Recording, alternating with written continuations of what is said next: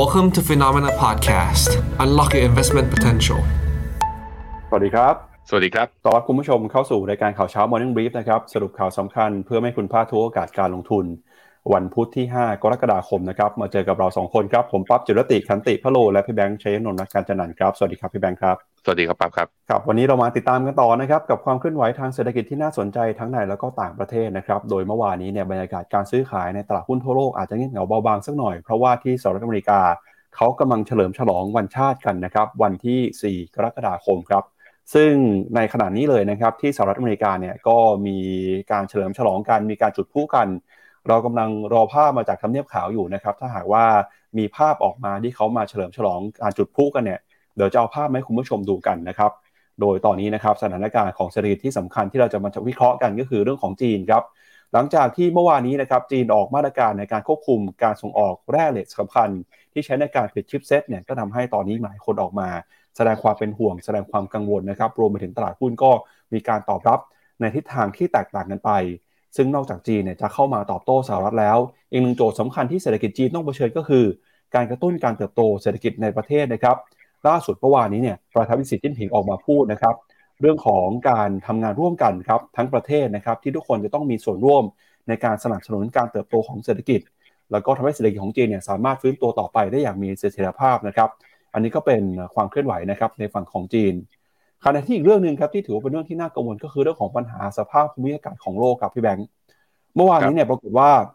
ถ้าเราไปดูข้อมูลสถิตินะครับที่รวบรวมมาค่าเฉลี่ยของอุณหภูมิทั้งโลก เป็นหนึ่งวันครับที่โลกของเรามีอุณหภูมิสูงที่สุดเป็นปรติการพร้อมๆกับคำเตือนนะครับ เรื่องของสภาวะอากาศที่แปรปรวน แล้วก็เหตุการณ์เอลนิโยเนี่ยปีนี้ก็ถูกเตือนออกมากันหนาหูเลยนะครับ เรื่องนี้ส่งผลต่อการเติบโตของพืชพันธุ์ การเติบโตของภาคการเกษตร แล้วก็แน่นอนครับว่าถ้ามีปัญหาแบบนี้ย่อมส่งผลถึงเศรษฐกิจอย่างหลีกเลี่ยงไม่ได้เลยนะครับ ก็กลายเป็นความเสี่ยงสำคัญอีกเรื่องหนึ่งที่ต้องระมัดระวังกัน ไม่ใช่แค่เรื่องของเศรษฐกิจถดถอยอย่างเดียวเท่านั้นนะครับ แล้วก็จะพาคุณผู้ชมไปดูกันกับความเคลื่อนไหวของตลาดหุ้นญี่ปุ่นนะครับ มีนักวิเคราะห์ท่านหนึ่งออกมาบอกว่า มีโอกาสครับที่หุ้นญี่ปุ่นปีนี้ จะขึ้นไปทดสอบจุดที่สูงที่สุดเป็นประวัติการ all time high ในระดับ 40,000 จุดเลยนะครับ ตอนนี้เนี่ยนิกเกิ225 เคลื่อนไหวอยู่ในจุดที่สูงที่สุดในรอบประมาณ 33 ปีนะครับ จะไปต่อได้เพราะอะไร เดี๋ยวเรามาดูกันนะครับ แล้วก็รวมถึงติดตามความเคลื่อนไหวของการเมืองไทยด้วย เมื่อวานนี้การประชุมรัฐสภานะครับ ก็มีการโหวตเลือกประธานสภาผู้แทนราษฎร และรองประธานสภาอีกสองท่าน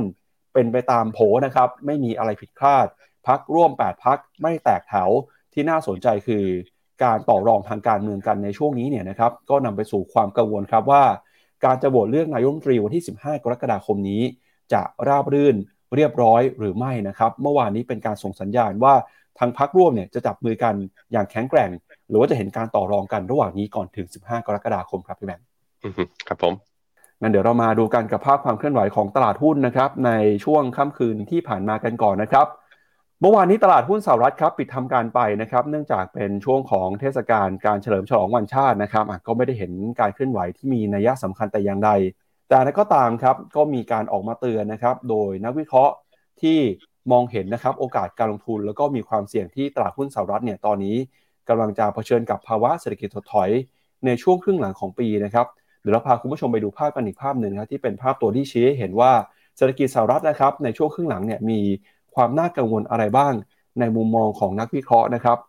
ถ้าดูจากภาพในหน้าจอของผมนะครับแล้วก็เห็นว่าตอนนี้ในตลาดหุ้นสหรัฐนะครับในช่วงครึ่งหลังของปี เริ่มต้นเดือนขึ้นมานะครับด้วยการปรับตัวขึ้น แล้วก็การปรับตัวขึ้นมาในเดือนมิถุนายนเนี่ยนะครับ ก็เป็นการปรับตัวขึ้นมาต่อเนื่องเลยครับหลังจากที่ตั้งแต่เดือนมกราคมพามีนาเมษานะครับปรับตัวบวกขึ้นมาติดต่อกัน ได้เป็นเดือนที่ 6 แล้วนะครับแล้วก็โดยเฉพาะยิ่งหุ้นในกลุ่มเทคโนโลยีสำคัญของสหรัฐเนี่ยนะครับก็ปรับตัวขึ้นมาได้ค่อนข้างจะสดใสทีเดียวในดัชนี NASDAQ นะครับเพราะฉะนั้นเนี่ยตอนนี้เราก็ต้องมาเฝ้ารอดูกันนะครับว่าสุดท้ายแล้วตลาดหุ้นสหรัฐนะครับจะสามารถรักษาโมเมนตัมแล้วก็ปรับตัวเดินหน้าต่อไปได้ในช่วงครึ่งปีหลังหรือไม่ครับ อืมครับผมซึ่งสถิติในอดีตมัน พอเอามาบอกแล้วนะเมื่อวานนี้เมื่อวันก่อนนี้เราก็หยิบมาบอกกันวันจันทร์ว่า ถ้าครึ่งปีไหนที่ตลาดหุ้นสหรัฐนั้นสามารถเป็นบวกได้ โอกาสที่ครึ่งปีหลังจะยังเป็นบวกอยู่นั้นสูงถึงมากกว่า 80%ทีเดียว ต้องดูว่าสถิตินี้จะยังคงต่อไปหรือไม่ เราอย่าลืมนะครับคำว่า recession ยังอยู่นะยังอยู่กับเราอยู่ แล้วก็มีหลาย ๆ แคมป์หลาย ๆ ค่ายก็ยังออกมาเตือนอยู่ว่า วิกฤตยังไม่จบปัญหายังไม่ได้เริ่มต้องระมัดระวังในการลงทุนครับ ครับ มาดูกันต่อนะครับกับภาพความเคลื่อนไหวของตลาดหุ้นในฝั่งสหรัฐอเมริกากันบ้างนะครับ ก็ระหว่างที่เเรากำลังรอดูความเคลื่อนไหวอยู่เดี๋ยวช่วงที่ไม่ไปเปิดภาพของตลาดหุ้นสหรัฐกันเร็วสักนิดหนึ่งนะฮะผมกำลังจะเตรียมภาพการเฉลิมฉลองจุดพุให้คุณผู้ชมดูนะครับ ครับผมก็ดาวโจนนะเมื่อวันจันทร์เนี่ยที่เขาปิดไปก็ ขึ้นมาทดสอบ high ของปี 2023 นะครับ ในขณะที่ S&P 500 เนี่ยทะลุฟิโบนัชชี61.8 ทำ new high ของปี 2023 ไปแล้ว เช่นเดียวกับตัว NASDAQ แต่ NASDAQ เนี่ยเมื่อเทียบกับ high เดิมเนี่ยยังห่างเยอะเลย ยังมี upside ค่อนข้างเยอะทีเดียว แล้วก็แนวต้านฟิโบนัชชี61.8 น่าสนใจว่าจะผ่านหรือเปล่า S&P ผ่านไปแล้ว ดาวโจนส์กับ NASDAQ ควรจะผ่านด้วยนะครับ ถ้าคิดว่านี่คือจุดสิ้นสุดของขาลงแล้วกลับเป็นขาขึ้น VIX index อยู่ที่ 13.7 นะครับ 13.7 ต่ำกว่าเส้นค่าเฉลี่ย 20 วัน ก็แปลว่ายัง risk on อยู่ dollar index อยู่ที่ 103 ดีดกลับขึ้นมาแข็งค่าเล็กน้อยเมื่อวานนี้ แต่เพราะว่ามันอาจจะยังเขาเรียกว่า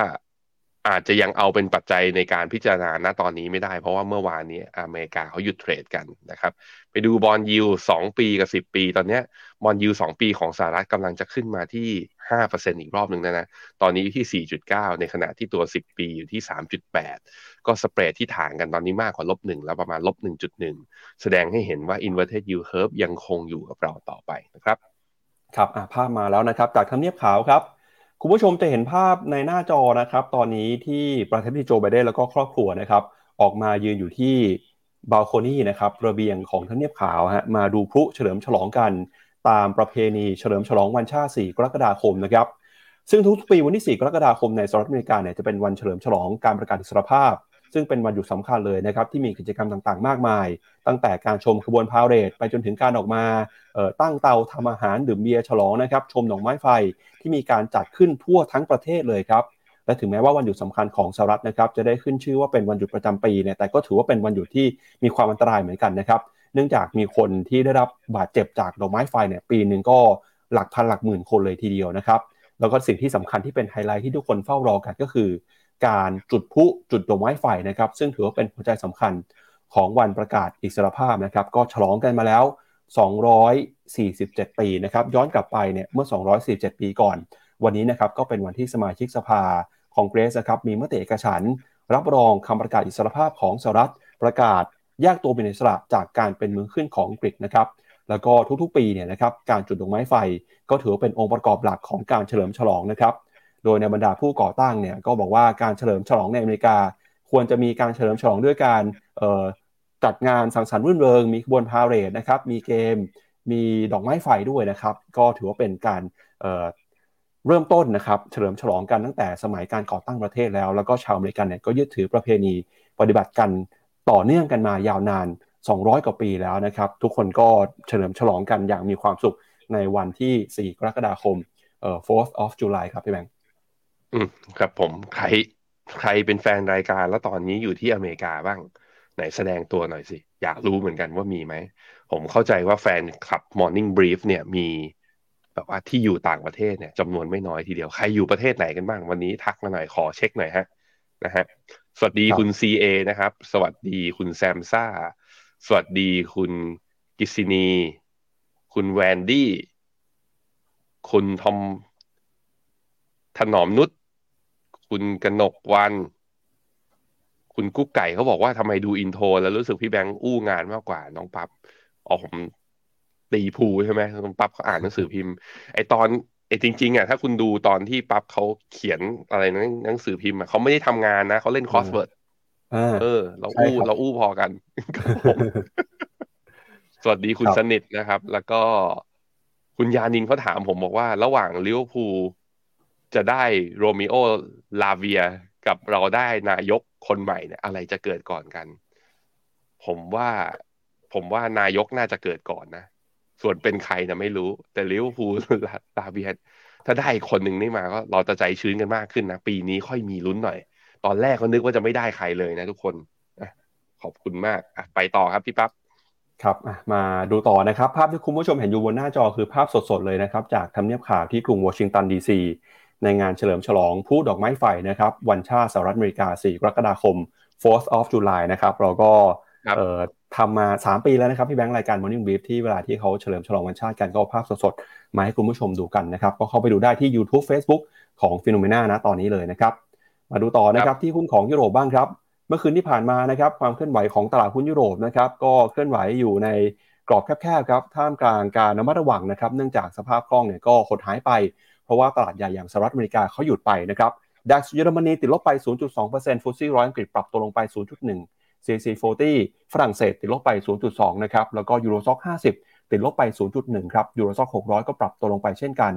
ตอนนี้นะครับจะเห็นว่าคนก็ระมัดระวังการลงทุนนะครับ หลบมาลงทุนในสินทรัพย์ปลอดภัย แล้วก็หุ้นในกลุ่มปลอดภัยกันมากขึ้น โดยจะเห็นได้จากหุ้นในกลุ่ม healthcare เมื่อวานนี้ก็บวกขึ้นมาได้ในตลาดหุ้นยุโรปนะครับ แล้วก็หุ้นในกลุ่มแบงก์เนี่ยก็ปรับตัวลงไปประมาณ 0.6%แต่ก็จะเห็นว่าเป็นการปรับตัวไม่ได้อยู่ในกรอบที่กว้างเท่าไหร่นักนะครับชวนที่แบงก์ไปดูตลาดหุ้นยุโรปหน่อยว่าเป็นยังไงบ้างครับอะครับผม Euro Stoxx ห้าสิบก็ test high ตรงนี้นะ previous high เป็นครั้งที่สี่ถ้าทะลุไปได้ก็จะกลายเป็น sell signal แต่ว่า Euro Stoxx ห้าสิบไปแต่หกร้อยมันยังไม่ไป เพราะฉะนั้นคือ ถ้าเป็นดูเป็นกองทุนที่เกี่ยวข้องกับยุโรปผมคิดว่ารอ Euro Stoxx หกร้อยดีกว่า อย่าไปแบบว่าเฮ้ยเห็นยูโรซ็อกห้าสิบไปแล้วทุกคนไประวังมันเป็นฟอลเบรกนะ ก็ต้องระวังด้วยนะครับดัคของเยอรมันก็มีการย่อลงมาในสองวันทำการ ของฝรั่งเศสมีม็อบรุนแรงกันมาแต่ตลาดเนี่ยดีดตัวปรับตัวขึ้นต่อเนื่องสัปดาห์ที่แล้ว สัปดาห์นี้เข้ารอบย่อด้วยเช่นเดียวกันฟุตซี่ร้อยของอังกฤษยังยืนต่ำกว่าเส้นค่าเฉลี่ย 200 นะยังโดนกดดันเรื่องเงินเฟอ้อที่ยังอยู่ในระดับสูง ค่าเงินตัวยูโรเทียบกับดอลลาร์เนี่ยกลับมาแข็งค่าช่วงสั้นอยู่ที่ 1.08 เช่นเดียวกับค่าเงินปอนด์นะครับ ตอนนี้เกาะเกาะอยู่เส้นค่าเฉลี่ย 20วันอยู่ที่ 1.27 ครับ ครับ มาดูต่อนะครับที่ความเคลื่อนไหวของตลาดหุ้นเอเชียบ้างครับดัชนีนิกเกิ225 ของญี่ปุ่นนะครับหลังจากที่ขึ้นไปทดสอบจุดที่สูงที่สุดในรอบ 33 ปีครับวันนี้ก็เปิดมาแล้วนะครับแต่เห็นการซื้อขายก็ยังอยู่ในกรอบแคบๆอยู่ครับ นิกเกิ225 นะครับ ปรับตัวลดลงไปเล็กน้อย 0.18%ครับ มาอยู่ที่ 33,365 จุด เดี๋ยวในช่วงข่าวเราจะมาวิเคราะห์กันนะครับ มีคนบอกว่านิกเกิ225 เนี่ยจะขึ้นไปถึง 40,000 ได้เลยนะฮะ เพราะว่าแรงหนุนต่างๆ นะครับ ส่วนออสเตรเลียนิวซีแลนด์ครับยังซื้อขายอยู่ในแดนลบเล็กน้อยนะครับ หุ้นจีนเซี่ยงไฮ้ composite ฮั่งเส็งฮ่องกง China A50 เมื่อวานนี้ก็เคลื่อนไหวอยู่ในกรอบแคบๆ เช่นกันฮะฮั่งเส็งบวกขึ้นมา 0.5%นะครับ ก็ยังเห็นโมเมนตัมที่ดี จากความคาดหวังเรื่องของมาตรการกระตุ้นเศรษฐกิจจากจีนครับเวทเต้ไต้หวันบวกขึ้นมา 0.02%แล้วก็หุ้นไทยเมื่อวานนี้เนี่ยก็ถือว่าเป็นข่าวดีนะครับตอบรับข่าวการโหวตเลือกประธานสภาผู้แทนราษฎรที่ราบรื่นไม่มีปัญหาเลยนะครับทำให้หุ้นไทยเนี่ยสุดท้ายก็พลิกกลับมาเป็นบวกได้ บวกขึ้นมา 8.47 จุดมาอยู่ที่ระดับ 1,515 จุดนะครับถ้าหากว่าไปดูภาพชาร์ตรายนาทีในตลาดหุ้นไทยเนี่ยจะเห็นว่า หุ้นไทยดีทันทีเลยนะครับหลังจากที่ทราบผลการโหวตเลือกประธานสภาผู้แทนราษฎรนะครับหุ้นของอินเดียครับบวกขึ้นมา 0.3%หุ้นของเวียดนามบวกขึ้นมาได้ 0.4%ครับครับผมอะเราไปดูความเห็นคุณผู้ชมกันหน่อยว่าเขาอยู่ที่ไหนบ้าง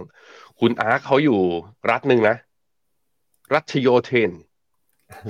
ผมบอกว่าให้เอาต่างประเทศอะไรของคุณกันเนี่ย ครับ คุณเจรงเขาอยู่อยู่ปรากปรากช่อง เอาเข้าไป คุณซีเคอยู่ประเทศบางแคบางบางหัวจะปวด นี่อีกคนนึง นี่ก็คุณอะไรเนี่ย คุณคลายสิกนะ อยู่ปรากเหมือนกัน ปรากเกต คุณยันเคิลอยู่ซานฟรานซานฟรานพระรามแปดมันคืออะไร มันคืออะไร ทุกคน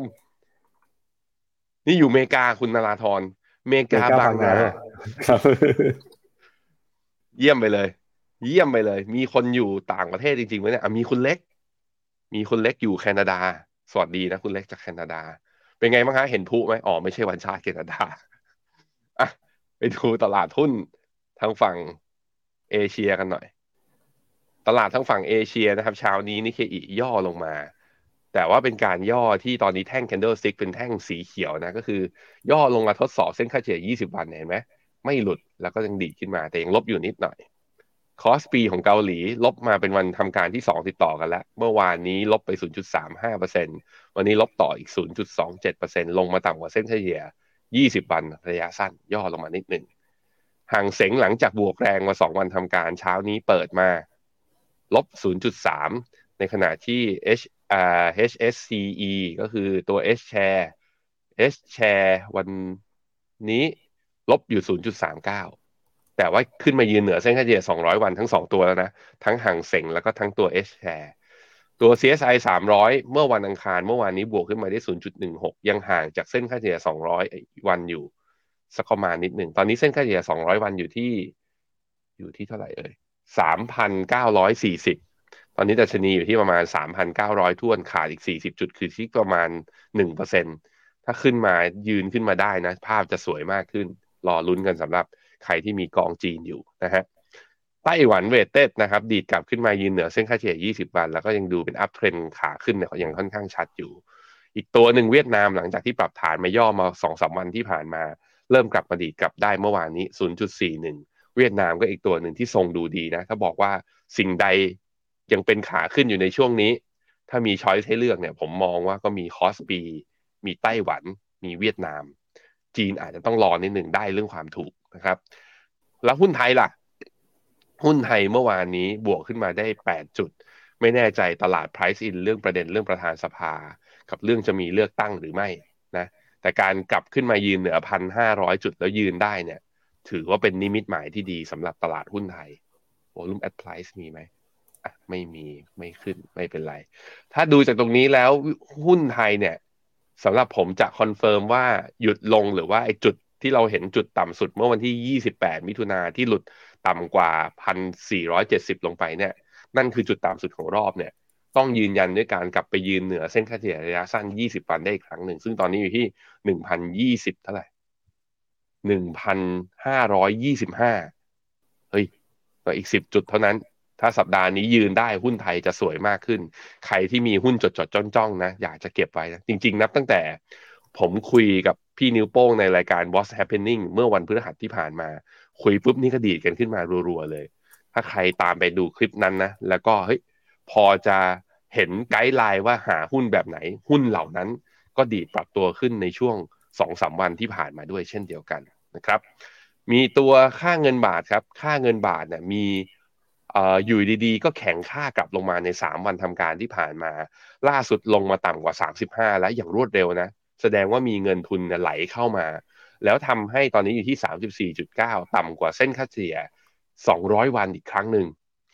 ซึ่งน่าสนใจนะ มันแปลว่าต่างชาติอยู่ดีก็ขนเงินกลับมาซื้อเรา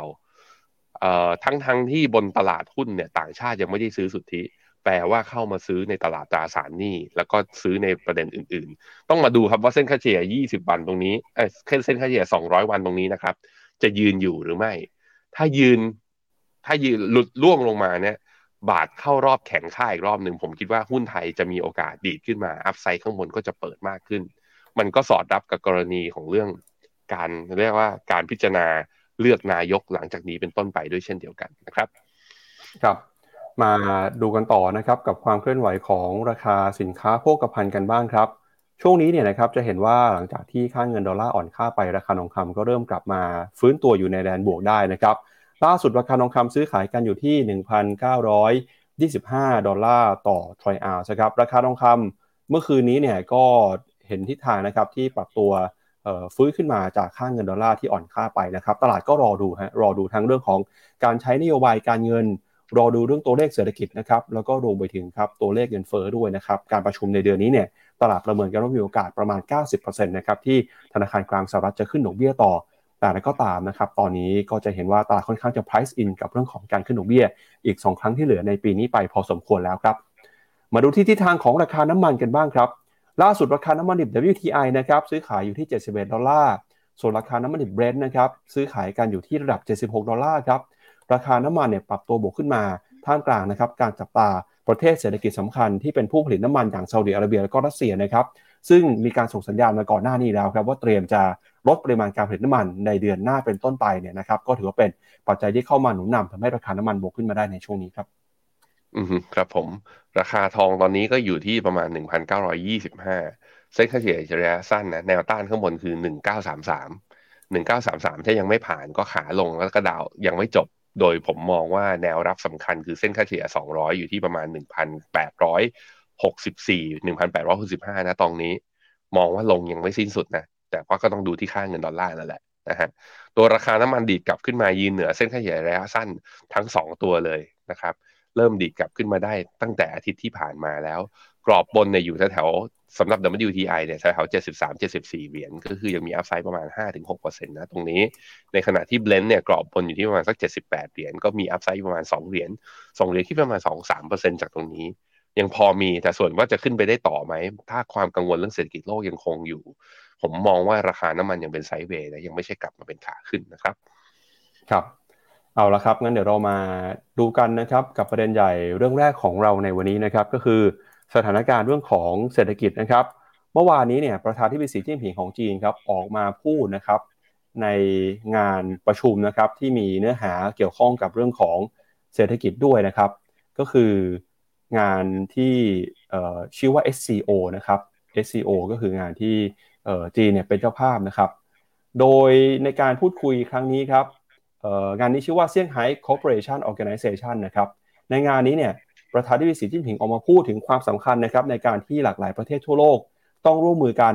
ในการสนับสนุนการเติบโตของเศรษฐกิจนะครับ โดยจีนเนี่ยออกมาบอกว่าจะขอเป็นหนึ่งคนที่คัดค้านนะครับ คัดค้านการแตกแยก คัดค้านความขัดแย้ง ซึ่งจะนำไปสู่เศรษฐกิจที่มีความขัดแย้งมีความชะลอตัวนะครับ โดยประธานที่สีจิ้นผิงออกมาพูดครับบอกว่าหลายประเทศเนี่ยควรจะร่วมมือกันในการโปรโมทนะครับการเติบโตของเศรษฐกิจโลก แล้วก็แบ่งปันความรับผิดชอบร่วมกันในแต่ละประเทศเลยนะครับในแต่ละภูมิภาค เพื่อที่จะสนับสนุนให้เศรษฐกิจโลกเติบโตไปได้ โดยจีนนะครับยินดีที่จะทำงานร่วมกันกับหลากหลายประเทศครับในการฟื้นฟูนะครับความเชื่อมั่นแล้วก็แสวงหาความร่วมมือในเศรษฐกิจ นอกจากนี้จีนก็ยังเป็นคนที่ออกมาต่อต้านนะครับบอกว่าจะขอต่อต้านเรื่องของมาตรการคว่ำบาตรการแซงชั่น แล้วก็มาตรการต่างๆเนี่ยที่เอามาใช้โดยอ้างเรื่องของผลประโยชน์ แล้วก็ความมั่นคงของชาตินะครับ ประธานาธิบดีสีจิ้นผิงออกมาพูดในลักษณะนี้เนี่ยก่อนที่คุณเจเน็ตเยเลนนะครับมีกำหนดการที่จะเข้ามาเดินทางเยือนในจีน วันพฤหัสบดีนี้นะคือวันพรุ่งนี้นะครับท่ามกลางความเสี่ยงความขัดแย้ง เรื่องของเศรษฐกิจระหว่างจีนกับสหรัฐอเมริกาครับที่จีนเนี่ยก็เพิ่งจะมีการออกมาประกาศ สั่งควบคุมการส่งออกสินค้า แร่โลหะสำคัญที่ใช้ในการผลิต chipset semiconductor นะครับซึ่งก็ถือว่าเป็นการออกมาตอบโต้กันครั้งล่าสุด แต่ก็ตามเนี่ยพอประธานาธิบดีสีจิ้นผิงออกมาพูดแบบนี้นะครับเราก็น่าจะเห็น ความพยายามที่จะเจรจาประนีประนอมกันมากขึ้น ระหว่างสหรัฐกับจีนในการพูดคุยกันที่จะถึงนี้วันพฤหัสนี้ครับครับเดี๋ยวชวนที่แบงค์ไปดูหน่อยนะฮะว่าการส่งสัญญาณในรอบนี้เนี่ยมีอะไรที่เราต้องจับตาหรือว่าจะส่งผลต่อโลกการลงทุนยังไงบ้างนะครับ อืมครับผมไปที่ชาร์ตเลยก็ได้พี่ปั๊บครับ ไปดูตลาดหุ้นทางฝั่งจีนกันหน่อย การส่งสัญญาณรอบนี้มันชัดเจนอย่างหนึ่งก็คือว่าจีนยังจำเป็นที่จะต้องพึ่งพาการเติบโตของเศรษฐกิจในทุกๆ ด้าน ไม่ว่าจะเป็นการบริโภคภายในประเทศ การลงทุนแล้วก็การส่งออก ซึ่งในตลาดจีนตอนตลาดจีนณตอนนี้เนี่ยที่ GDP เขาจะมีปัญหาหรือว่ามีความท้าทายว่าจะไม่ถึงเป้าเนี่ยก็เพราะว่าปัญหาเรื่องการส่งออกนี่แหละ โดยเฉพาะไอ้ที่โดนเทรดวอลไปแล้ว แล้วก็กำลังจะโดนเพิ่มเติมมากขึ้น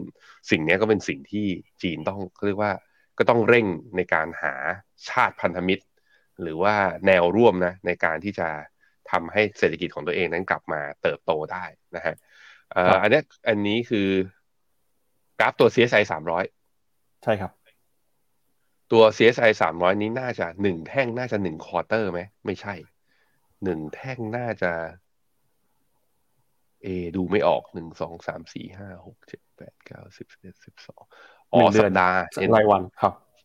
อ่าอ่าเป็นน่าจะน่าจะเป็นตัวเป็นรายวัน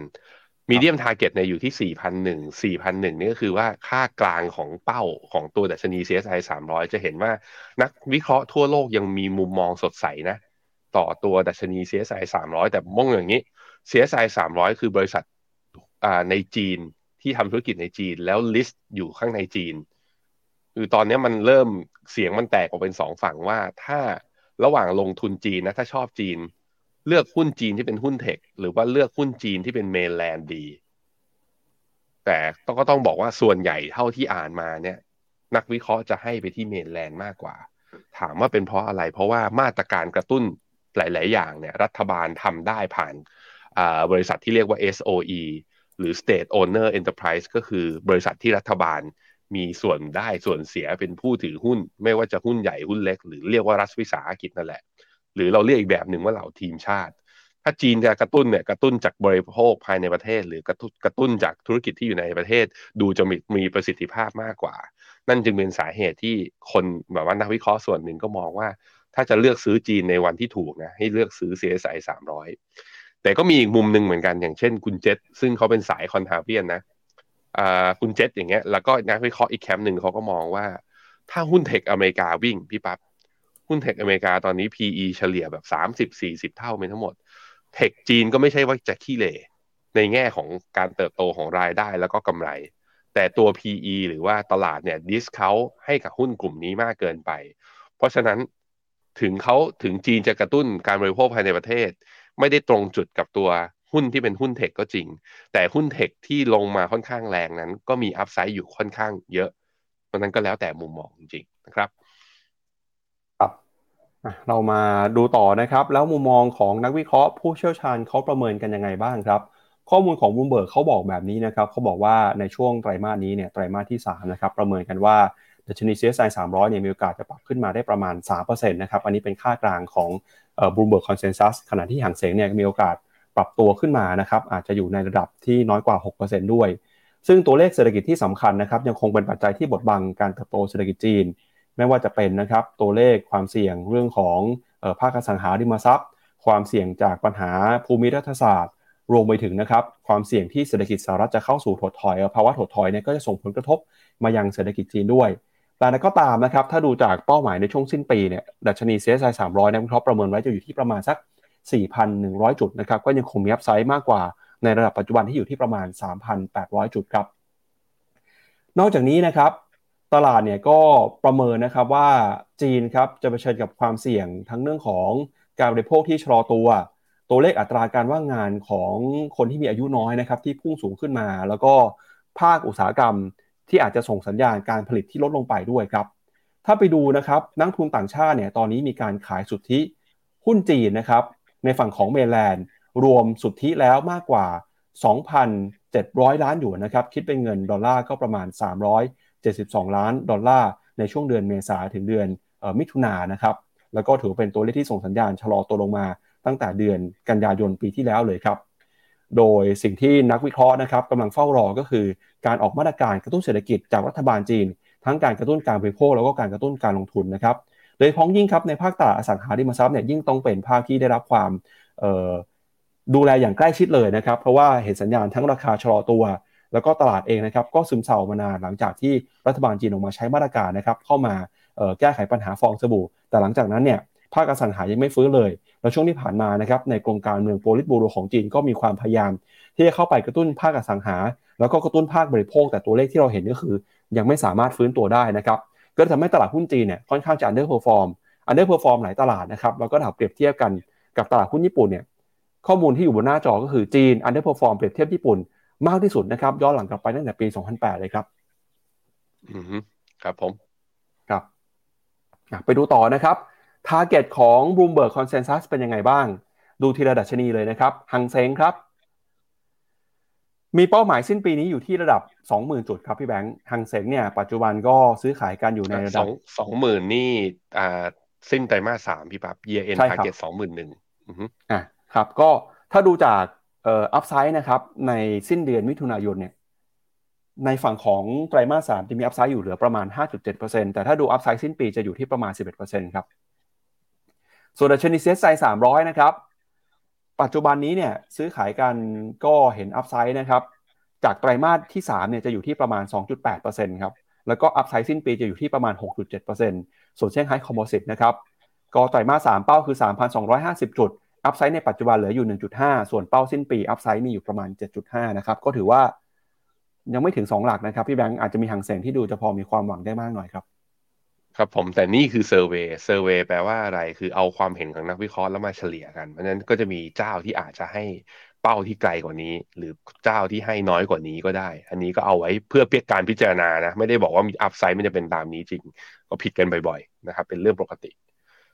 ไปดูในแง่ valuation ของตัวตลาดหุ้นจีน เปรียบเทียบกับตลาดหุ้นโลกในภาพรวมหน้าสุดท้ายกันนะก็จะเห็นว่า PE ของตัว CSI 300ณตอนนี้เมื่อเทียบกับตัวเองในอดีตตอนนี้อยู่ที่แถวๆประมาณสักลบ0.6ลบ0.7 standard deviation คือถูกกว่าตัวเองในอดีตในช่วงที่ผ่านมา อันนี้ก็เป็นจุดหนึ่งที่บอกว่า ซื้อหุ้นจีนซื้อตอนนี้ได้ไหม ถ้าเรื่องความถูกก็ได้ แต่ว่าก็จำเป็นที่จะต้องเห็นมาตรการกระตุ้นเศรษฐกิจ กลับเข้ามาเพิ่มเติมแล้ว upside ของ Bloomberg survey ที่บอกไว้อะมันถึงจะบอกว่า upside ตรงนั้นมีโอกาสที่จะถึงจริงหรือเปล่านะครับครับไปดูต่อนะครับกับเรื่องของจีนบ้างครับ ที่มีการออกมาประกาศใช้มาตรการในการควบคุมนะครับ การส่งออกสินค้าแร่เหล็กแร่โลหะสำคัญไปยังสหรัฐอเมริกานะครับ เพื่อที่จะเป็นการตอบโต้ในเรื่องของการตั้งกำแพงเทคโนโลยีนะครับ ล่าสุดเนี่ยก็ทำให้หลาย ๆ คนครับได้รับผลกระทบไปตามๆกันเลยนะครับเดี๋ยวเรามาสรุปกันหน่อยว่าเมื่อวานที่ผ่านมาจีนเขาทำอะไรบ้างนะครับก็คือตั้งแต่วันที่ 3 กรกฎาคมแล้วครับจีนออกมาประกาศการควบคุมการส่งออกโลหะนะครับที่ใช้ในการผลิตเซมิคอนดักเตอร์อย่างแกลเลียมแล้วก็เจอร์เมเนียมนะครับซึ่งการประกาศนี้เนี่ยนะครับมีเป้าหมายจีนก็บอกว่าเพื่อป้องกันความมั่นคงแล้วก็ผลประโยชน์ของชาตินะครับ โดยการควบคุมการส่งออกเนี่ยจะมีผลตั้งแต่วันที่ 1 สิงหาคมนี้เป็นต้นไป โดยผู้ที่จะส่งออกนะครับจะต้องมีการขออนุญาตจากทางการจีนก่อนนะครับครอบคลุมไปยังแร่โลหะมีค่าไม่ว่าเป็นแกลเลียมนะครับมีอยู่ 8 ชนิดด้วยกัน แล้วก็เจอร์เมเนียมเนี่ยมีอยู่ 6 ชนิดนะครับโดยกระทรวงพาณิชย์ของจีนระบุว่าการส่งออกผลิตภัณฑ์เหล่านี้ ต้องขออนุญาตก่อน ใครก็ตามที่ส่งออกไปโดยไม่ได้รับอนุญาตจะต้องถูกลงโทษ ซึ่งความเคลื่อนไหวในการควบคุมแร่โลหะมีค่าต่างๆ เหล่านี้นะครับก็ถือว่าเป็นยุทธศาสตร์สำคัญ ในช่วงที่จีนกับสหรัฐมีความขัดแย้งนะครับแล้วถามว่า ทำไมจีนต้องควบคุมโลหะ 2 ตัวนี้นะครับ ก็เพราะว่าโลหะแกลเลียมและก็เจอร์เมเนียมเนี่ยนะครับถือว่าเป็นโลหะที่มีความสำคัญนะครับที่ใช้ในอุตสาหกรรมผลิตชิปเซตเซมิคอนดักเตอร์นะครับ โดยอุตสาหกรรมที่ใช้แร่เหล่านี้มากที่สุดก็คือการผลิต solid state electronics นะครับ โดยการอาศัยสมบัติการเป็นกึ่งตัวนำของโลหะเซมิคอนดักเตอร์ครับ ซึ่งธาตุทั้งสองเนี่ยมีลักษณะเป็นโลหะรองนะครับ แล้วก็เป็นโลหะที่มักจะไม่ได้พบในธรรมชาติ โดยจีนก็ถือเป็นหนึ่งในผู้ผลิตคนสำคัญของโลกเลยครับ ซึ่งพอจีนสั่งเข้าไปควบคุมแบบนี้นะครับ ก็ทำให้อุตสาหกรรม รถยนต์ไฟฟ้าเซมิคอนดักเตอร์นะครับ อุตสาหกรรมการป้องกันประเทศแล้วก็จอแสดงผลเนี่ยจะได้รับผลกระทบนะครับ เนื่องจากต้นทุนสินค้าจะเพิ่มสูงขึ้นมา นอกจากนี้นะครับก็จะส่งผลทำให้ต้นทุนของผู้ผลิตที่สูงขึ้นมากระทบนะครับต่อผลกำไร แล้วก็ส่งผลต่อราคาหุ้นในค่ำคืนที่ผ่านมาด้วยครับพี่แบงค์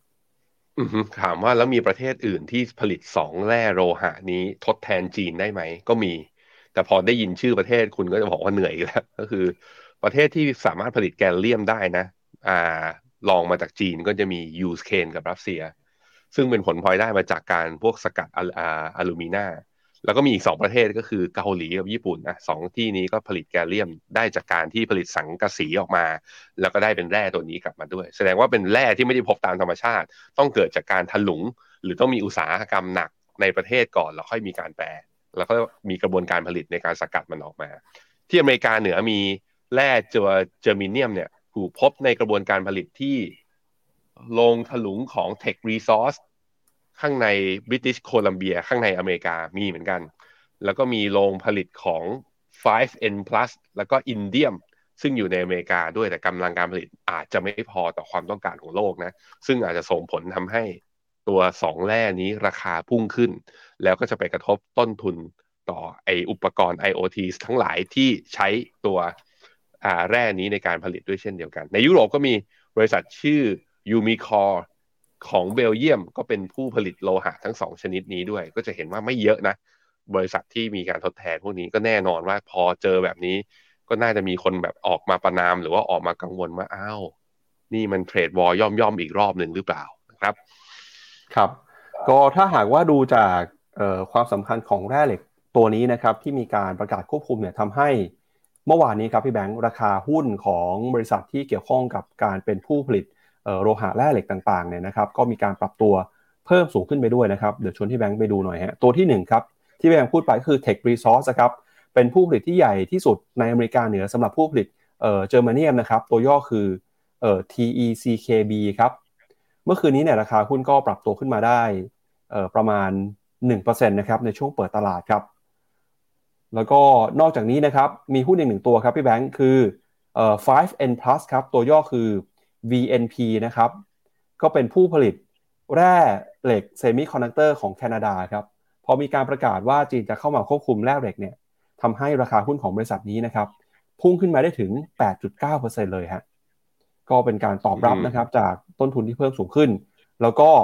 อีกหนึ่งบริษัทก็คือ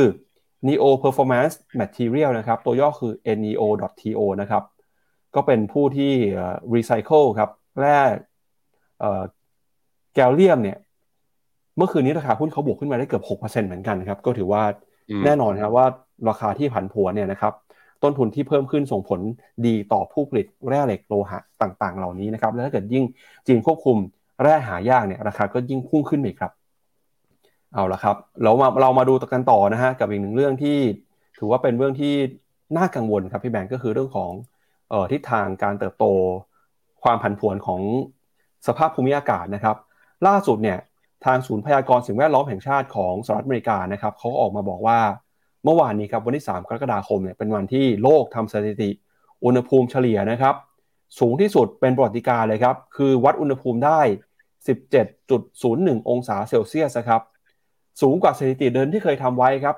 19.92 องศาเซลเซียส ในเดือนสิงหาคมปี 2016 ครับ ซึ่งตัวเลขนี้เนี่ยเป็นตัวเลขที่สูงที่สุดนะครับ ไม่เคยเห็นตัวเลขที่สูงขนาดนี้มาก่อนเลย ก็ยิ่งเป็นตัวสะท้อนว่า ตอนนี้นะครับสภาพภูมิอากาศเนี่ยกำลังเปลี่ยนแปลงไปอย่างมีนัยสำคัญเลยนะฮะแล้วก็แน่นอนว่าจะส่งผลต่อเรื่องของสภาพความเป็นอยู่คุณภาพชีวิตนะครับ แล้วก็ส่งผลต่อเรื่องของเศรษฐกิจอย่างหลีกเลี่ยงไม่ได้ เพราะว่าจะทำให้พืชผลเนี่ยนะครับมีปัญหาครับก็เรื่องนี้ก็ต้องเป็นเรื่องที่ต้องระมัดระวังกันนะครับ แล้วก็ล่าสุดเนี่ยทาง UN ก็บอกแล้วว่าสถานการณ์นะครับเอลนินโยที่เกิดขึ้นเนี่ยก็ยิ่งเป็นตัวกระตุ้นนะครับทำให้อุณหภูมิของโลก ปรับตัวสูงขึ้นไปด้วย แล้วก็จะกระทบนะครับกับเรื่องของผลผลิต แล้วก็ปัญหาการขาดแคลนอาหารของโลกครับครับผมเอลนินโยเนี่ยมันมาเขาเรียกว่าสลับกับตัวลานินยาเนอะเอลนินโยคือปรากฏการณ์ที่กระแสลมเนี่ยอ่อนตัวแล้วเปลี่ยนทิศทางทางฝั่งตัวมหาสมุทรแปซิฟิก ไปทางตะวันทางฝั่งตะวันตก สิ่งที่เกิดขึ้นคืออุณหภูมิบนผิวน้ำอะของมหาสมุทรแปซิฟิกเนี่ยสูงขึ้น พอมันสูงขึ้นเนี่ยก็ทำให้กระแสน้ำอุ่น มันไหลไปยังทิศทางคือทวีปอเมริกาใต้แทน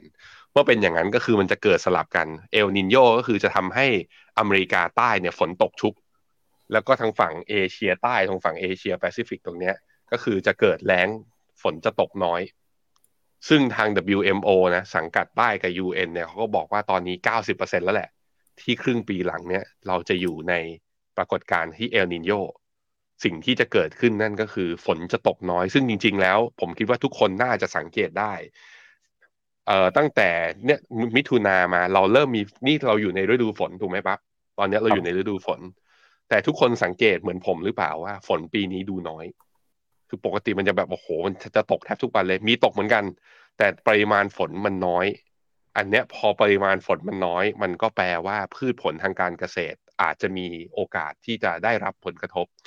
ได้รับผลกระทบยังไงบ้างสำหรับในไทยนะกรมอุตุเขาก็เตือนเตือนว่าปัญหาฝนทิ้งช่วงเนี่ยจะทำให้ไทยประสบปัญหาภัยแล้งรุนแรงมากขึ้น โดยเฉพาะตั้งแต่ไตรมาสสามเป็นต้นไป ศูนย์วิจัยกสิกรบอกว่าผลผลิตนาข้าวนาปีอาจจะลดลงอย่างน้อยๆประมาณ 5-6%หรือคิดเป็นประมาณ 25 ล้านตัน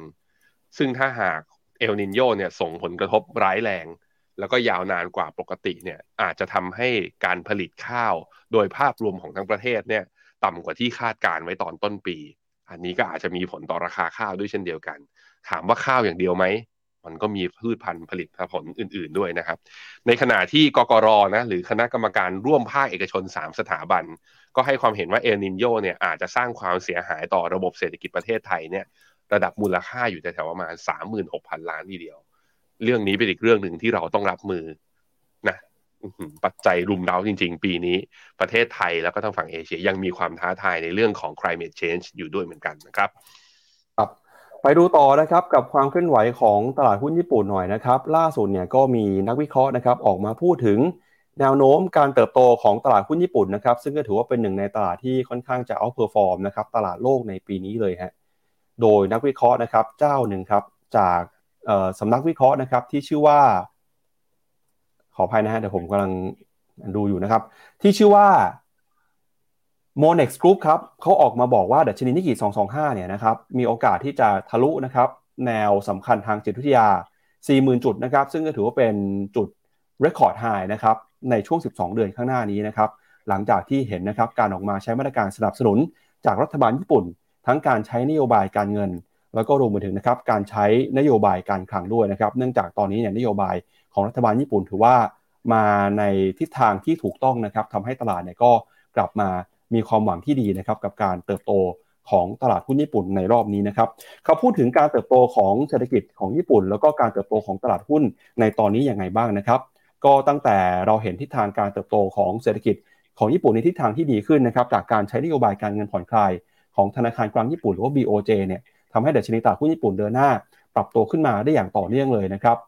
โดยนักวิเคราะห์นะครับ จากสำนักวิเคราะห์นี้ครับ นักวิเคราะห์นี้ก็มีชื่อว่าคุณเจสเปอร์โคนะครับ ก็เชื่อว่าดัชนีนิกิ225 จะสามารถทะลุ 40,000 จุดได้ใน 12 เดือนข้างหน้านี้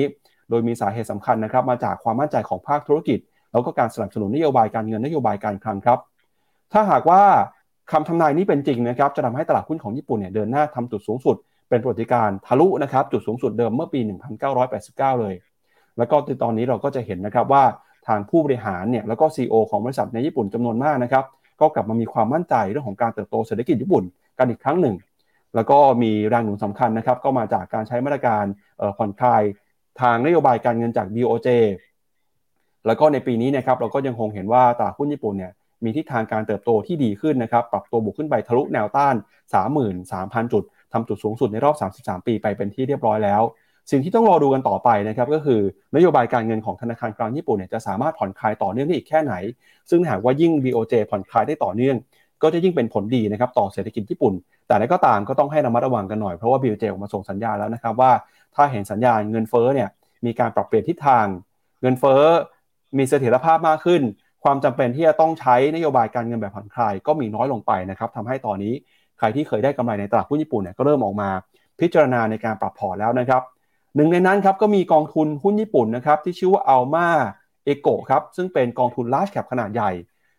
ในช่วงปีที่ผ่านมาเนี่ยเขาให้ผลตอบแทน year to date บวกขึ้นมาได้ถึง 36%เลยนะครับแล้วก็ให้ผลตอบแทนได้ค่อนข้างดีเมื่อเปรียบเทียบกับคู่แข่งด้วย เขาบอกว่าตอนนี้เนี่ยเขาเริ่มกังวลแล้วครับกับสถานการณ์ในช่วงครึ่งปีหลังนะครับกำไรที่เคยเติบโตได้ดีเนี่ยครึ่งปีหลังอาจจะเริ่มเห็นการชะลอตัวลงไป เพราะฉะนั้นนะครับเขาเลยตัดสินใจขายหุ้นในกลุ่มผู้ผลิตชิปเซ็ตเซมิคอนดักเตอร์ที่ชื่อว่า Renesas Electronics ครับลงไปเกือบหนึ่งใน 3 ของช่วงเดือนที่ผ่านมาเลย หลังจากที่หุ้นของบริษัทนี้มีมูลค่าเพิ่มขึ้นมากกว่า 2 เท่าตั้งแต่ต้นปี แล้วก็บอกว่าเอาเงินไปลงทุนในหุ้นกลุ่มที่มีความดิเฟนซีฟมากขึ้น แล้วหุ้นที่มีคุณภาพสูงมากขึ้นด้วย มีหุ้นกลุ่มไหนบ้างนะครับ ก็เช่นหุ้นของนิสสัน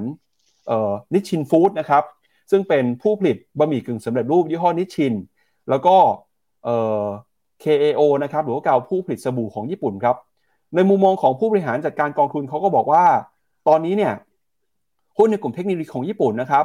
ถือว่าอยู่ในจุดที่ต้องใช้ความระมัดระวังมากขึ้นในการลงทุนนะครับ หลังจากที่ตลาดเนี่ยตอบรับกันกับกระแส AI แล้วก็เรื่องของอิเล็กทรอนิกส์นะครับทำให้ตลาดหุ้นญี่ปุ่นเดินหน้าสูงสุดในรอบ 33 ปี โดยตอนนี้เนี่ยเขาบอกว่าจะไปเดิมพันในหุ้นกลุ่มที่เกี่ยวข้องกับการอุปโภคบริโภคมากขึ้น แล้วก็มุมมองนะครับของ Goldman Sachs เองก็ มองในทิศทางที่คล้ายๆกันเลยฮะที่แนะนำให้นักทุนเนี่ยลดสัดส่วนการลงทุนนะครับแล้วก็หันไปออมองหุ้นกลุ่ม defensive เช่นเดียวกันนะครับโดยตอนนี้เนี่ยจะเห็นว่าหุ้นในกลุ่ม large cap ของญี่ปุ่นนะครับเดินหน้าปรับตัวขึ้นมาได้ค่อนข้างดีทำให้หลายคนก็ได้กำไรกัน แล้วก็เริ่มมีการเทคโปรฟิตออกมาบ้างแล้วครับ ครับผมจุดสูงสุด all time high ของหุ้นญี่ปุ่นอยู่ที่เดือนธันวาปี 1989 นะ ตอนนั้นผมอายุ 9 ขวบจำความอะไรไม่ได้เลยนะฮะ ตรงนั้นนะอยู่ที่แถวๆ ระดับประมาณ 39,000 ถ้าตั้งเป้าที่ 40,000 ก็แปลว่าทำนิวไฮแต่ถามว่าเป็นไปได้ไหม อันนี้ผมลองลากเป็น parallel channel นะ ที่มีมาตั้งแต่ปี 2013 ก็จะเห็นว่า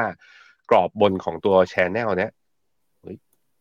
ผมอาจจะลากแค่ไปอะตรงนี้ ใกล้จะถึงระดับหนึ่งเหมือนกัน แล้วก็ถ้าดูจาก Fibonacci extension wave อ่าตรงนี้นะ ร้อยหกสิบเอ็ดจุดแปดที่ประมาณสามหมื่นสี่ตอนนี้อยู่ที่สามหมื่นสามพันสามร้อยก็แปลว่าญี่ปุ่น ขึ้นมาถึงเนี่ยร้อยหกสิบเอ็ดจุดแปดผมคิดว่าตรงนี้เป็นแนวต้านสำคัญที่พอถ้าถึงจริง การจะเบรกขึ้นไปเร็วๆกว่านั้น อาจจะไม่ง่าย นี่ขนาดกราฟมันนะ มันยังดึง RSI ขึ้นมาจนเกือบโอเวอร์จนเกือบโอเวอร์บอสเลย แล้วก็ถ้าเป็นดูเป็นกราฟ day เนี่ยก็จะเห็นว่าค่อนข้างชัดว่าที่ญี่ปุ่นทำให้ไฮมาเรื่อยๆนั้น MACD กับตัว RSI RSI เนี่ยจ่อคือเป็น divergent มาระดับหนึ่งนั้นสัญญาณทางเทคนิคมันบอกว่ามีโอกาสไปต่อได้ แต่ว่าแถวๆประมาณตั้งแต่ 34,000ขึ้นไปให้ระมัดระวังเป็นอย่างยิ่ง น่าจะมีการพักฐานแดงๆ สักรอบหนึ่ง ส่วน 4 0,000 จะไปได้ไหม มันอยู่ที่โครงสร้างของการปรับฐานตอนรอบปรับฐานนี่แหละว่า จะปรับตรงไหนลึกตรงไหนหรือจะมีอะไรเปลี่ยนหรือเปล่านะครับครับไปดูกันหน่อยฮะแล้วทางฝั่งของอัลมาฟันเนี่ยเขาเห็นอะไรบ้างนะครับ มีการปรับพอร์ตนะครับแล้วก็ไปซื้อหุ้นในกลุ่ม Defensive มากขึ้นนะครับถ้าไปดูเนี่ยจะเห็นว่าในช่วงที่ผ่านมานะครับหุ้นในกลุ่มอิเล็กทรอนิกส์อย่าง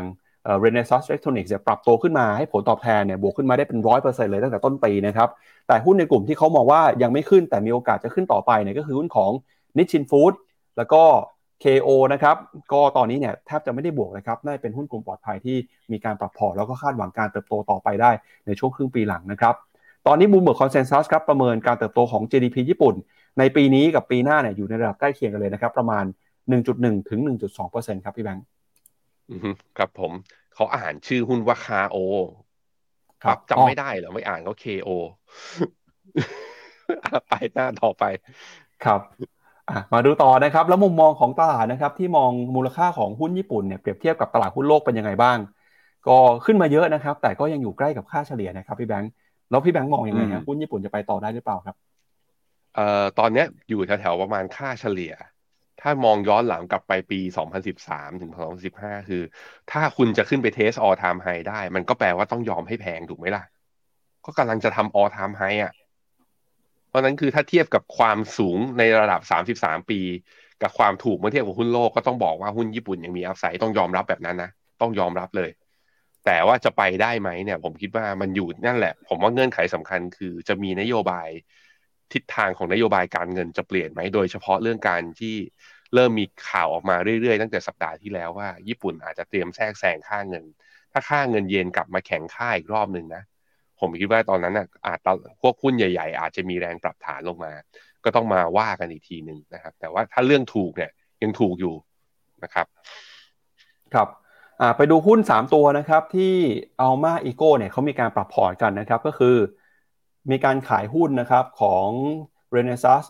Electronics ไปนะฮะแล้วก็เข้าไปซื้อหุ้นของนิชินฟู้ดครับผู้ผลิตบะหมี่กึ่งสำเร็จรูป ถ้ามุมมองของนักวิเคราะห์จากบูมเบอร์เนี่ยตอนนี้นะครับก็ส่วนใหญ่ให้คำแนะนำซื้อนะครับแต่มี upside อยู่ที่ประมาณ 11%ครับแล้วก็ Kao นะครับก็ตอนนี้เนี่ยซื้อถือขายมุมมองใกล้ ๆ กันฮะ แต่ราคาเนี่ยก็มี upside อยู่ที่ประมาณ 8%นะครับจากระดับราคาปัจจุบันนะครับแล้วก็หุ้นตัวที่ขายออกมาเนี่ยนะครับก็ตอนนี้เริ่มมี downside ให้เห็นแล้วนะครับก็เป็นการปรับพอร์ตจากกองทุนที่เป็นกองทุน large cap นะครับก็ถือเป็นกองทุนแชมเปี้ยนที่ทำผลตอบแทนได้ดีกว่าคู่แข่งในช่วงปีที่ผ่านมาครับเอาครับโอเคครับอะอีกหนึ่งเรื่องครับก็คือเรื่องของ Twitter นะครับตอนนี้เนี่ยเขากำลังจะมีคู่แข่งคนสำคัญครับพี่แบงก์ ก็คือ Meta นะครับเตรียมตัวจะเปิดตัวแพลตฟอร์มใหม่ครับที่ชื่อว่า Threads นะครับซึ่งการเปิดตัวในครั้งนี้เนี่ยแน่นอนฮะว่าเป้าหมายคือพุ่งชนพร้อมจะเป็นคู่แข่งสำคัญของ Twitter เลยนะครับ คือทางคุณมาร์คซักเคอร์เบิร์กกับคุณอีลอนมัสก์เนี่ยเขาก็มีการกระทบกระทั่งกันในโลกออนไลน์กันมา สักพักหนึ่งแล้วถึงขั้นจะมาต่อยกันเลยนะครับ คราวนี้เนี่ยก็เป็นการเปิดตัวสินค้ามาชนกันเลยครับ โดย Meta นะครับแพ ลตฟอร์มเจ้าของ Facebook และ Instagram ครับเตรียมจะเปิดตัวแอปพลิเคชันใหม่ที่ชื่อว่า Threads นะครับโดยหวังว่าจะเข้ามาแข่งขันกับ Twitter ที่ปรับเปลี่ยนนโยบายทำให้ผู้ใช้ในปวดหัวกันไปตามๆกันเลยนะครับ โดยกำหนดการเนี่ยจะเปิดตัววันพฤหัสบดีนี้ครับแอปพลิเคชันนี้นะครับชื่อว่าเอ่อ Threads นะครับ and Instagram App ครับพร้อมสำหรับการสั่งจองล่วงหน้านะครับในตลาดเอ่อแอปของสหรัฐแล้วนะครับ แล้วก็ระบุว่าแอปนี้เนี่ยจะสามารถเริ่มใช้งานได้ ตั้งแต่วันพฤหัสบดีนี้เป็นต้นไป การเปิดตัวแอปพลิเคชันนี้นะครับก็มีขึ้นไม่นานหลังจากที่คุณอีลอนมัสนะครับออกมาประกาศว่าจะจำกัดจำนวนโพสต์ที่ผู้ใช้ Twitter สามารถอ่านได้ให้ไม่เกินวันละ 600 ทวิตต่อวัน ขณะที่คนที่จ่ายค่าสมาชิกนะครับจะอ่านได้ประมาณ 6,000 ทวิตต่อวันครับ แล้วก็วันจันทร์ที่ผ่านมา Twitter นะครับก็เพิ่งจะมีการประกาศการเข้าถึง Tweet Deck ครับ ซึ่งเป็นแอปพลิเคชันของ Twitter ที่ผู้ใช้งานเนี่ยสามารถดูแลหลาย ๆ บัญชีได้พร้อมกัน แล้วก็สงวนสิทธิ์ในการเข้าถึงแอปนี้นะครับกับบัญชีที่จ่ายค่าสมาชิกรายเดือนเท่านั้น ซึ่งมาตรการดังกล่าวเนี่ยก็จะมีผลตั้งแต่เดือนสิงหาคมนี้เป็นต้นไป แล้วก็นอกเหนือจากในสนามธุรกิจแล้วนะครับ โลกก็กำลังจับตานะครับกับแมตช์ครั้งสำคัญที่คุณอีลอนมัสก์กับคุณมาร์คซักเคอร์เบิร์กนะครับจะเข้ามาดวลหมัดกันจริง ๆ ในกรงนะครับ แต่ก็ยังไม่ได้มีการประกาศว่าจะชกกันจริงวันไหนเมื่อไหร่นะครับ แต่เห็นข่าวคือทั้งสองคนเนี่ยก็เตรียมจะซ้อมแล้วนะครับ ถ้าชกกันจริงเนี่ยก็คือ เขาชนกันทุกมิติเลยนะครับพี่แบงค์ทั้งในโลกออนไลน์ ในโลกแพลตฟอร์ม แล้วก็จะไปเจอจริง ๆ แบบ physical world ด้วยครับอือฮึจริงๆว่าแอปแบบทวิตเตอร์เนี่ยก็เกิดขึ้นมาหลายอันนะ แต่ก็ไม่มีใครใหญ่เท่าทวิตเตอร์ที่เป็นแบบว่าข้อความเอจำนวนข้อความทวิตเนี่ยเป็นคือเป็นแอปเท็กซ์อย่างเดียว อย่างเช่นไอของโดนัลด์ทรัมป์เขาไอโดนัลด์ทรัมป์เขาชื่ออะไรนะ Truth ครับ เออ Truth ก็มีครับเกิดขึ้นมาเหมือนกัน แต่ว่าก็คือถามว่าผู้ใช้งานเยอะขนาดทวิตเตอร์ไหมก็ไม่ ก็ต้องมาดูว่าเกมนี้แต่ผมคิดว่ามันมีเปรียบตรงที่ว่าทวิตเตอร์มีความท้าทายในแรกแง่ของการเรื่องกับเรื่องของการพยายามจะ monetize นะ มีการลดตั้งแต่อีลอนมัสก์มาก็ปลดคนงานไปแล้ว การจำกัดการเข้าใช้ ใครอยากได้ติ๊กถูกสีฟ้าต้องจ่ายตังค์มา แล้วเห็นข้อความเพิ่มแสดงว่าเป็นช่วงของการหาตังค์ในขณะที่อ่าตัวหุ้นของ Meta หรือตัว Facebook เนี่ย คือหลังจากที่ยกเลิกนะ แล้วก็ไม่ไปยุ่งกับ Metaverse เนี่ยกำไรก็ดีขึ้น ผู้ใช้งานก็ดีขึ้น เทรนด์ของตัวราคาหุ้นก็กลับมาดีขึ้น เพราะนั้นก็อาจจะแบบว่าเออมีสายป่านที่ยาวพอที่จะสู้กับทวิตเตอร์ได้ในระยะยาว ผมมองว่าน่าสนใจ พรุ่งนี้รู้กัน แต่ว่าในแอปน่าจะเปิดตัวในอังกฤษเอ้ยในอเมริกาก่อนมั้ง ของในแถบอื่นของภูมิภาคอื่นของโลกอาจจะต้องรอกันต่อไป แต่ผมเชื่อว่าน่าสนใจแน่นอน เพราะว่า Twitter ก็เอ้ยตัว Facebook เนี่ยฐานผู้ใช้งานเนี่ยมีจำนวนเยอะอยู่แล้วนะครับก็ครับแหมสู้กันทั้งโลกจริง สู้กันทั้งโลกโซเชียลแล้วดูแล้วมีแนวโน้มนะ ว่าทั้งสองโลกนี้ มาร์กอาจจะเป็นผู้ชนะได้เหมือนกันนะ อืม ครับเอาละฮะ ก่อนที่ไปดูข่าวเรื่องของการโหวตประธานสภาเมื่อวานนี้นะครับ ที่ส่งผลต่อหุ้นไทยและไม่หุ้นไทยปรับตัวบวกขึ้นมาได้เนี่ยก็เดี๋ยวชวนที่แบงค์ไปอ่านคอมเมนต์คุณผู้ชมกันหน่อยครับว่าเป็นยังไงบ้างครับอ่าระหว่างนี้ผมก็เปิดภาพเอ่อ งานเฉลิมฉลองดอกไม้ไฟที่สหรัฐอเมริกาประกอบไปด้วยนะครับ โอเค คุณฉ่ำนะ คุณหรือไม่แน่ใจอ่านมาคุณชลัดแล้วกัน K China RMF เป็นหุ้นที่อยู่ในเมนแลนด์หรือว่าเป็นหุ้นเทค K China เนี่ยมี benchmark เป็นตัว MSCI China MSCI ก็คือว่าไม่ได้เป็นแค่หุ้นที่อยู่ในแผ่นดินใหญ่เท่านั้น เป็นหุ้นที่ list อยู่ที่ต่างประเทศด้วย เพราะฉะนั้นมันจะมีหุ้น tech เข้าไปผสมอยู่ในระดับหนึ่งนะครับอ่าไม่ถือว่าเป็นกอง tech ทั้งหมด แต่ถือว่ามี tech อยู่เยอะกว่าเป็นดัชนีเป็น A share อย่างเดียวนะฮะคุณพาดคุณพาด ช่วยแนะนำกองทุน Passive ดัชนี S&P 500 ที่จ่ายปันผลในช่วงเวลาที่เหมาะสม finnomena.com/fund นี่ แล้วก็ผมขออนุญาตดึงหน้าจอมานะพี่ปั๊บครับ จัดอันดับกองทุน แล้วคุณก็เลือกกองที่จ่ายปันผลนะ ติ๊กเอาที่จ่าย แล้วก็มาฟิลเตอร์เป็นกองทุนหุ้นสหรัฐผลตอบแทนเอาเท่าไหร่ดีอะย้อนหลังกี่ปี เอาที่อยากเลย นี่อ่าเอา S F F I M F L T F ออก ก็จะมีนี่กอง KUS NASDAQ A วงเล็บดีของคลาสของกองที่กสิกรเนี่ย ถ้าคลาสไหนจ่ายปันผลนะ วิธีดูง่ายๆ คือเขาจะวงเล็บดีอยู่ข้างหลัง เขาจะวงเล็บดีอยู่ข้างหลัง แต่นี่เป็น NASDAQ แล้วจ่ายปันผลนะ แสดงว่ามันเขาไม่ได้ไปลงกอง เขาไม่ได้ไปลงหุ้นที่จ่ายปันผล เขาไปลงกองเทคที่พอมีอัพไซด์แล้วหวังว่าเออคุณแบบว่าขี้เกียจเทค profit เอง กองก็มีนโยบายในการจ่ายปันผลออกมาให้กับอีกตัวหนึ่งคือ KUSA ตัวนี้เป็น Active Fund นะ ก็สองตัวนี้คือเลือกเอาของกสิกรระหว่าง Passive กับ Active แล้วก็จะมีถ้าเป็นกองที่เป็นดัชนีเลยก็จะมี S&P 500 ของ SCB กองเนี้ยก็มีนโยบายจ่ายปันผลใช่ไหมขอดูหน่อยอะจ่ายปันผลด้วยเช่นเดียวกัน ถ้าเอาแบบว่าเป็น ETF แล้วล้อกับดัชนี S&P 500 ไม่ใช่ NASDAQ ก็เป็นกองนี้นะครับ มี comment ต่อไปบริติชโคลัมเบียอยู่ในแคนาดา คุณเล็กเขาบอกผม โอเค ขอบคุณครับ แต่หุ้นเขาจดในอเมริกาด้วยเนาะคุณคุณกาไก่ ถามว่าโลกร้อนแบบเอลนินโยแบบนี้ กอง K-AGRI จะ all-time high ไหม เอางั้นเลย ไปดูพาไปดูกองเคอากริที่หน้าจอผมฮะ บวกแม็กซ์เลยนี่ ตั้งแต่ โอ้เป็นกองที่เก่งมากนะ ตั้งแต่เปิดกองมาเนี่ย NAV ยังไปสิบบาทไม่ได้เลยอะ่ะ ถามว่าเขาจะออทามไฮได้ไหมคือออทามไฮคือเกินทะลุเกินสิบบาทใช่ไหมต้องบวกเท่าไหร่ตอนนี้อยู่ที่สี่จุดเก้าต้องบวกอีกร้อยเปอร์เซ็นกว่าจะขึ้นไปผมว่าโอกาส ถ้ามองจากตัวกองอะโอกาสยาก แต่เอลนินคือถ้าเอลนินโยมาจริงผมให้ข้อสังเกตแบบนี้ ว่าราคาหุ้นของพวก agriculture หรือพวก commodity อะมันวิ่งขึ้นมาตอบรับแล้วระดับหนึ่งหรือเปล่า ต้องมาหาข้อมูลเรื่องนี้ด้วย แล้วก็การที่เกิดภัยแล้งเนี่ย พืชผลกำลังการไอ้พืชผลทางการเกษตรที่ลดลงถึงแม้ราคาเพิ่มขึ้น มันต้องดูอะราคาเพิ่มขึ้นมันชดเชยยอดขายที่ลดลงได้ จนทำให้บริษัทกำไรได้จริงไหม ซึ่งผมคิดว่ามันไม่ง่ายขนาดนั้น เพราะนั้นก็ไม่ไม่ไม่คิดว่าไม่คิดว่ากองเคอ g r i หรือว่าพวกหุ้นที่เกี่ยวข้องกับตัว commodity จะมี upside ในช่วงเวลาเอลนินโยเยอะขนาดนั้นต้องใจเย็นๆนะแต่ถ้ามีข้อมูลเพิ่มเดี๋ยวเอามาแชร์ให้อะไปพี่ปั๊บข่าวสุดท้ายกันครับไปดูเรื่องการเมืองที่ส่งผลต่อตลาดหุ้นไทยกันหน่อยนะครับ เมื่อวานนี้ตลาดหุ้นไทยก็ปรับตัวบวกขึ้นมา ตอบรับข่าวนะครับ การโหวตเลือกประธานสภาผู้แทนราษฎร ที่ผลก็ออกมาเป็นไปตามค่าเลยนะครับก็คือที่ประชุม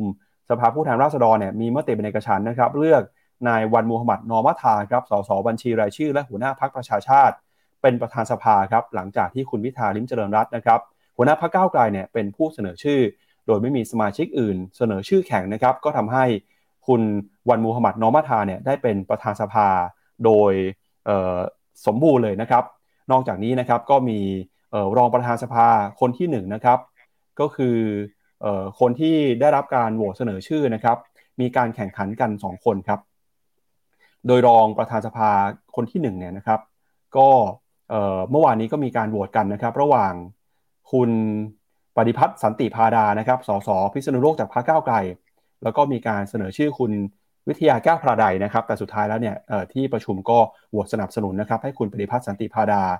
ได้รับ ตำแหน่งรองประธานสภาคนที่ 1 ส่วนรองประธานสภาคนที่2นะครับก็คือคุณพิเชษเชื้อเมืองพานสสจากเชียงรายนะครับก็เป็นผู้เดียวที่ได้รับการเสนอชื่อ จึงไม่ต้องมีการลงคะแนนแบบลับนะครับก็ถือว่าเมื่อวานนี้เป็นการเช็คเสียงกันครั้งแรกครับพี่แบงค์สำหรับการเปิดประชุมสภา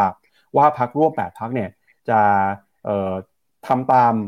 มติที่เคยพูดคุยกันไว้ไหม จะมีการแตกแถวไหมสุดท้ายแล้วเนี่ยไม่มีการแตกแถวนะครับพรรคร่วม 8 พรรคก็โหวต สนับสนุนคุณปดิพัทธ์นะครับให้เป็นรองประธานสภาคนที่ 1 ได้ แล้วก็ไม่ได้มีการเซอร์ไพรส์อย่างใดไม่มีใครเสนอชื่อ คนที่จะเข้ามาแข่งทั้งตำแหน่งประธานสภา แล้วก็รองประธานสภาคนที่2นะครับแต่จะมีเซอร์ไพรส์หน่อยก็คือคุณวิทยาแก้วภราดัยเนี่ยที่ถูกเสนอชื่อเข้ามาโดยพรรครวมไทยสร้างชาตินะครับ ก็ถือว่าเป็นสัญญาณที่ดีครับสำหรับการเริ่มต้นเปิดประชุมสภาเมื่อวานนี้ครับ อืมโอเคอะไทม์ไลน์จะเป็นยังไงพี่ปั๊บไปดูอ่าหน่อย ก็พอเราได้ประธานสภาที่ชัดเจนปุ๊บกรอบกำหนดระยะเวลามันก็จะชัดมากขึ้น วันที่สิบสามกรกฎาวันที่สิบสามกรกฎานะ คือวันพฤหัสหน้า จะเป็นการเปิดประชุมของรัฐสภา โดยที่ประธานสภาคือวันคุณวันมูฮัมหมัดนอประธานเนี่ยจะเรียกทั้งวุฒิสมาชิก แล้วก็สมาชิกสภาผู้แทนราษฎร มาทั้งหมดทุกคนมารวมกัน เพื่อโหวตแต่งตั้งกัน วันที่ 13 กรกฎาคม ถ้าไม่มีปัญหาอะไรสามารถที่จะเลือกนายกรัฐมนตรีได้ วันที่ 21 ก็จะเป็นการแต่งตั้งคณะรัฐมนตรีชุดใหม่ แล้วปลายเดือนกรกฎาคอรมอก็จะเข้าถวายสัตย์ปฏิญาณรัฐบาลรักษาการของพลเอกประยุทธ์นะก็จะสิ้นสุดการทำงาน นับตั้งแต่การถวายสัตย์ทันที อันนี้คือถ้าโหวตกันว่าณวันที่ 13 แล้วไม่มีพิกโผหรือสามารถที่จะจัดตั้งได้นะ ก็จะเป็นไปตามนี้ ว่ากัน ครับ ก็มีเวลาจนถึงวันที่ 13 นะครับ อีกประมาณไม่ถึง 10 วันแล้วนะครับ ก็ระหว่างนี้หุ้นไทยเนี่ยก็มีนักวิเคราะห์หลายคนประเมินว่าหุ้นไทยน่าจะยังคงต้องลุ้นต่อครับพี่แบงค์บรรยากาศน่าจะเหมือนกับช่วงที่เราเห็นการต่อรองเรื่องของตำแหน่งประธานสภาผู้แทนราษฎรนะครับบรรยากาศอาจจะเป็นแบบนั้นก็ได้ หรือยังไงอาจจะไม่เกิดขึ้นก็ได้ถ้าหากว่าหลายคนตีความว่าเมื่อวานนี้เนี่ยพักร่วม สามารถตกลงคุยกันได้อย่างเสร็จสิ้นแล้วนะครับ ก็ถ้าหากว่ามีความเรียบร้อยมีความราบรื่นเนี่ยหุ้นไทยจะส่งผลยังไงนะครับ เมื่อวานนี้ก็เห็นสัญญาณที่เชิงบวกตอบรับกับผลการเลือกประธานสภาไปแล้วนะครับ เดี๋ยวไปดูมุมมองหุ้นไทยหน่อยครับพี่แบงค์เมื่อเปรียบเทียบกับตลาดหุ้นโลกแล้วหุ้นไทยถือว่าเป็นยังไงบ้างครับอะครับผมเมื่อเทียบ PE กับตลาดหุ้นโลกเนี่ยเราถูกกว่าตลาดหุ้นโลกนิดนึง แต่ก็ต้องยอมรับนะว่าเราถูก revise down ตัวกำไรบริษัทจดทะเบียนมาตั้งแต่ไตรมาสหนึ่งผมคิดว่าแสงสว่างปลายอุโมงค์ของ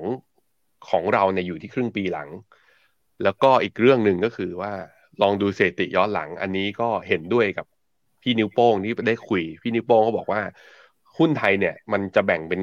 เวลานึกเวลาเทรดหนึ่งปีนะมันแบ่งเป็นครึ่งครึ่งถ้าครึ่งแรกดีครึ่งหลังมักแย่ ถ้าครึ่งแรกแย่ครึ่งหลังมักดี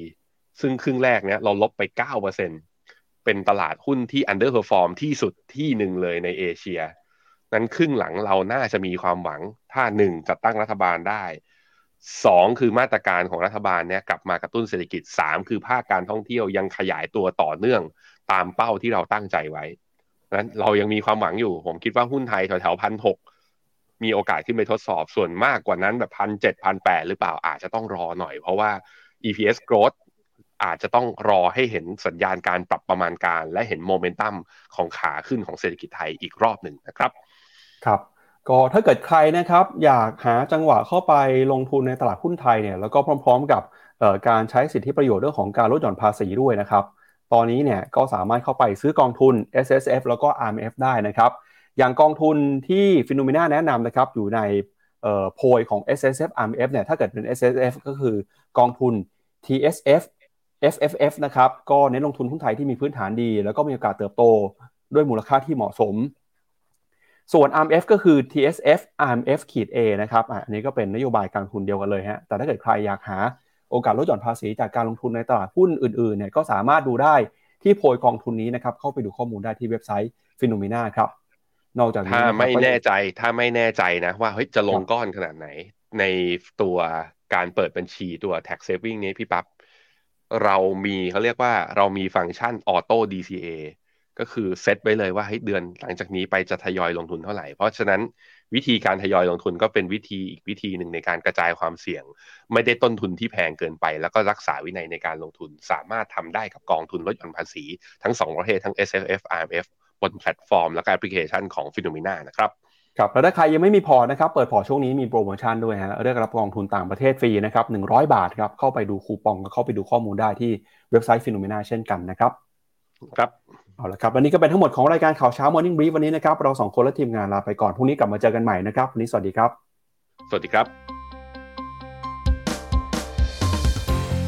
ในโลกของการลงทุนทุกคนเปรียบเสมือนนักเดินทาง คุณหลักเป็นนักเดินทางสายไหน มีเงินแต่ไม่มีเวลา เลยไม่รู้ว่าจะเริ่มต้นเส้นทางสายการลงทุนยังไง